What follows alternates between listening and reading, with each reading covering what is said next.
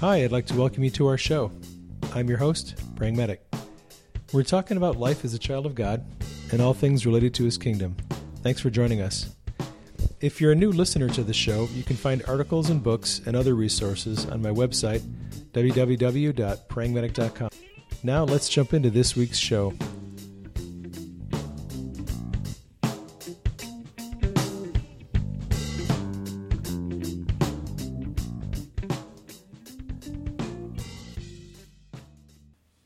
Hey, everybody. So glad you could join me on the podcast.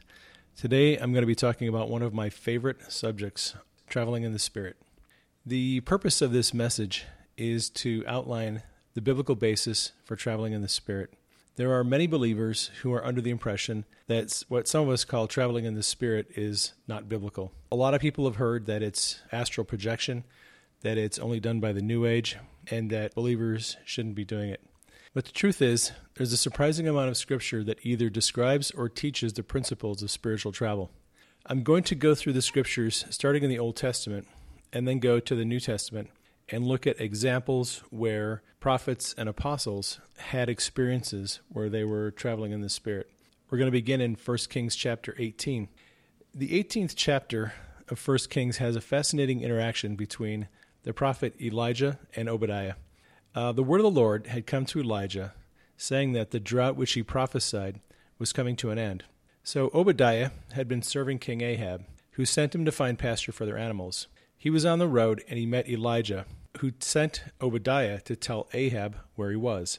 Now, Obadiah apparently knew that Elijah had been physically moved by God as he confronted the prophet about his fear that if he told the king where Elijah was, he would disappear and go somewhere else.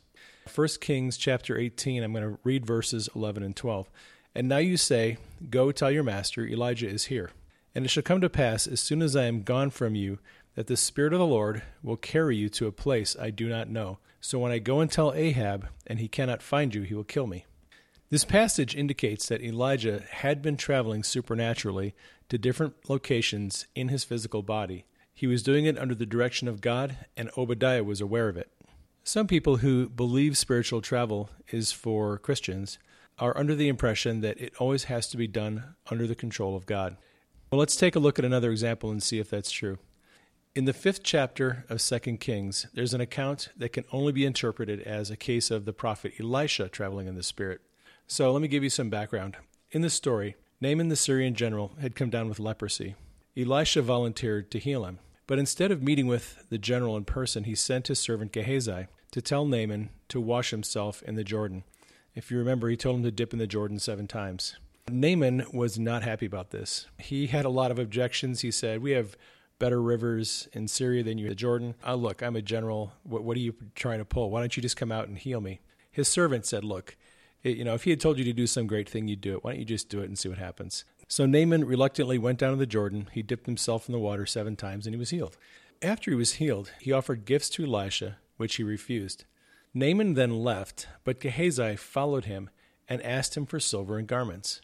Elisha had gone back to his home. So the general gave clothing and silver to Gehazi. He went and stashed them before he returned to the house of Elisha. When he got there, Elisha was waiting for him and asked him where he'd gone. Gehazi lied and said he didn't go anywhere. Elisha then said, This is in verse 26 Did not my heart go with you when the man turned back from his chariot to meet you? The word lave here uh, in this verse, which is translated heart, can also be translated inner man or spirit. So Elisha told Gehazi that he had secretly traveled with him in the spirit to witness what had transpired between him and Naaman. He knew exactly what Gehazi had done and said the disease that Naaman had was now going to be his. Many people believe that spiritual travel is done under the direct control of God. They believe that we can't do it safely by exercising our free will.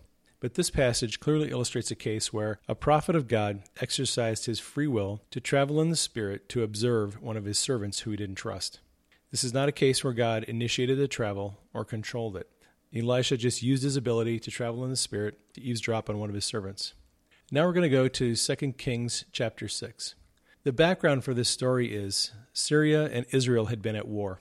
Elisha had been receiving information on the Syrian king's troop placement the knowledge that Israel had was so accurate that the Syrian king suspected there was a spy. He asked his servants who the traitor was. One of the servants said, There was no traitor, explaining in verse 12, The prophet who is in Israel tells the king of Israel the words that you speak in your bedroom. Now, the servant basically said Elisha somehow had secrets that the king only spoke about in private. How did Elisha have access to this information?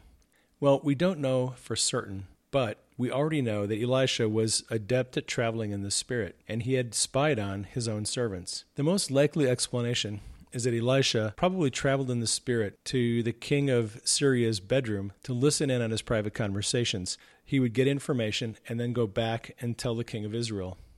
Next, we're going to go to Ezekiel chapter 3. This is one of the most well known cases of spiritual travel. In this chapter, God had commissioned the prophet to speak to his people who were in captivity. In verses 14 and 15, we read, The Spirit lifted me up and took me away. I went in bitterness and turmoil, but the Lord's hold on me was strong. And then I came to the colony of Judean exiles, and I was overwhelmed and sat among them for seven days. So, this is an example where the prophet was physically picked up and transported a distance of, well, at least hundreds, possibly over a thousand miles. It was a sovereign act of God. The Lord picked him up and moved him. Ezekiel was actually a very supernatural prophet. It seems like he was being picked up and moved by God quite often. In chapter 8, there's a similar account. I'll read verses 2 and 4 from chapter 8. I saw a figure that appeared to be a man. From the waist down, he looked like a burning flame.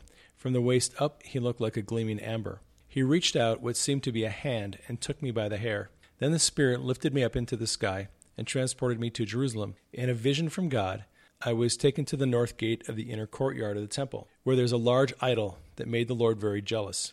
Suddenly, the glory of the Lord God of Israel was there, just as I had seen it before in the valley. Now, Ezekiel describes this both as an experience where the hand of the Lord picked him up, but he also says he saw this in a vision.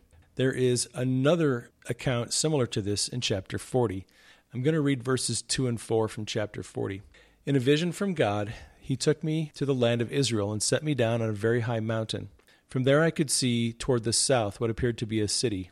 As he brought me nearer, I saw a man whose face shone like bronze standing beside a gateway entrance.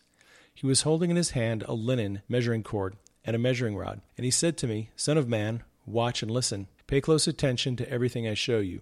You have been brought here so that I can show you many things. Then you will return to the people of Israel and tell them everything you have seen. In this chapter, Ezekiel is asked to measure all the dimensions of the court. Again, this is an, ex- an experience where the prophet was taken by the hand of the Lord, but he describes what he sees as a visionary experience. Now we're going to go to the New Testament and John chapter 6. It's surprising how many people read this chapter and don't actually understand what's happening with this account. So I'm going to read it to you. This is uh, John chapter 6, verses 16 through 21 in the New King James Version. Now, when evening came, his disciples went down to the sea and got into the boat, and went over toward Capernaum. And it was already dark, and Jesus had not yet come to them. Then the sea arose, because a great wind was blowing. So when they had rowed about three or four miles, they saw Jesus walking on the sea and drawing near the boat, and they were afraid. But he said to them, It is I, do not be afraid. Then they gladly received him into the boat and immediately the boat was at land where they were going. The disciples are on the Sea of Galilee. They've rowed out three or four miles. It is the middle of the night, and there's a storm. The Sea of Galilee is about nine miles across at the widest point from east to west. If the disciples had rowed three or four miles, they were somewhere in the middle of the sea. Jesus came to them, he got into the boat, and then it says, immediately the boat was at land where they were going. They didn't have to continue rowing for several more hours to get to Capernaum. The boat was immediately there. Jesus gets into the boat and translocates the entire boat with all the disciples the distance of probably three or four, maybe as many as five or six miles. So, this is a case of group translocation. If you are wondering if this is possible for us, I believe it is.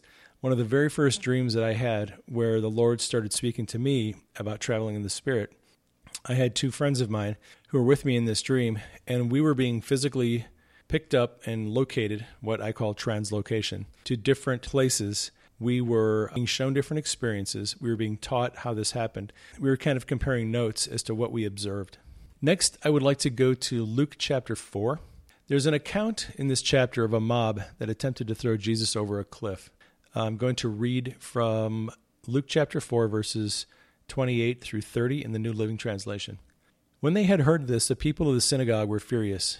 Jumping up, they mobbed him and forced him to the edge of a hill on which the town was built. They intended to push him over the cliff, but he passed right through the crowd and went on his way. This is a case where Jesus was seen by the crowd, he was visible, but no one was able to grab him. Some have described this as a kind of a quantum event. Actually, Michael Van Vlymen, who has written the book Supernatural Transportation, has an account of this happening to him in that book. I know of other people who have had similar experiences. Next, we're going to go to Acts chapter 8. One of the most well known passages describing physical transportation of a believer is found in this chapter. Uh, let me give you the background. So, Philip had gone down to Ethiopia uh, at the direction of an angel to find a eunuch who had been reading the scroll of Isaiah. So Philip finds the eunuch and he joins him in the chariot. He explains a passage the eunuch is reading, and the eunuch asks if he could be baptized. Philip said, Yeah, you can be baptized. They happened to be near a ditch, there was water in it. They went down in the ditch, and uh, Philip baptized him. When Philip came up, he was carried away. I'll read uh, what it says from verses 38 and 40. So he commanded the chariot to stand still, and both Philip and the eunuch went down into the water, to, and he baptized him. Now, when they came out of the water, the Spirit of the Lord caught Philip away, so that the eunuch saw him no more, and he went on his way rejoicing. So Philip was picked up and taken to Caesarea and continued preaching there. The next chapter I'd like to go to is 2 Corinthians chapter 12. In his second letter to the church at Corinth, the Apostle Paul described an incident of spiritual travel that happened years earlier. Although he didn't claim it as one of his own experiences, many Bible commentators believe it was Paul and that he omitted the fact out of humility. I'm going to read uh, verses 1 through 4 from 2 Corinthians 12. It is doubtless not profitable for me to boast.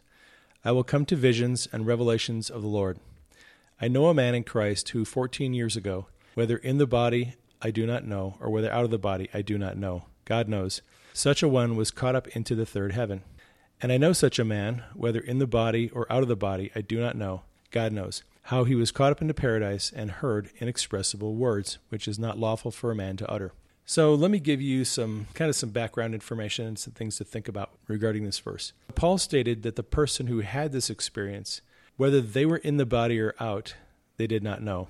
This is a common problem for people who travel in the spirit. Sometimes you are aware that you are traveling out of body, and sometimes you're not sure. Paul said that the person who had this experience heard inexpressible words that are not lawful for a man to utter. Some have taken this as a prohibition against telling others what they've seen or heard during their spiritual journeys, but I'm not sure that's actually what this is teaching. There are two kinds of revelation that God gives to us. One kind is intended to be shared with others, and the other is intended to be kept to ourselves. When someone has an experience or they receive revelation, they are usually told whether or not it can be shared. And apparently, the experience that Paul wrote about was allowed to be shared, even though the revelation he received was not. This is a similar concept that's found in the books of Daniel and Revelation. Daniel was told twice uh, after receiving revelation from God to seal up the book. It was not to be given out at that time.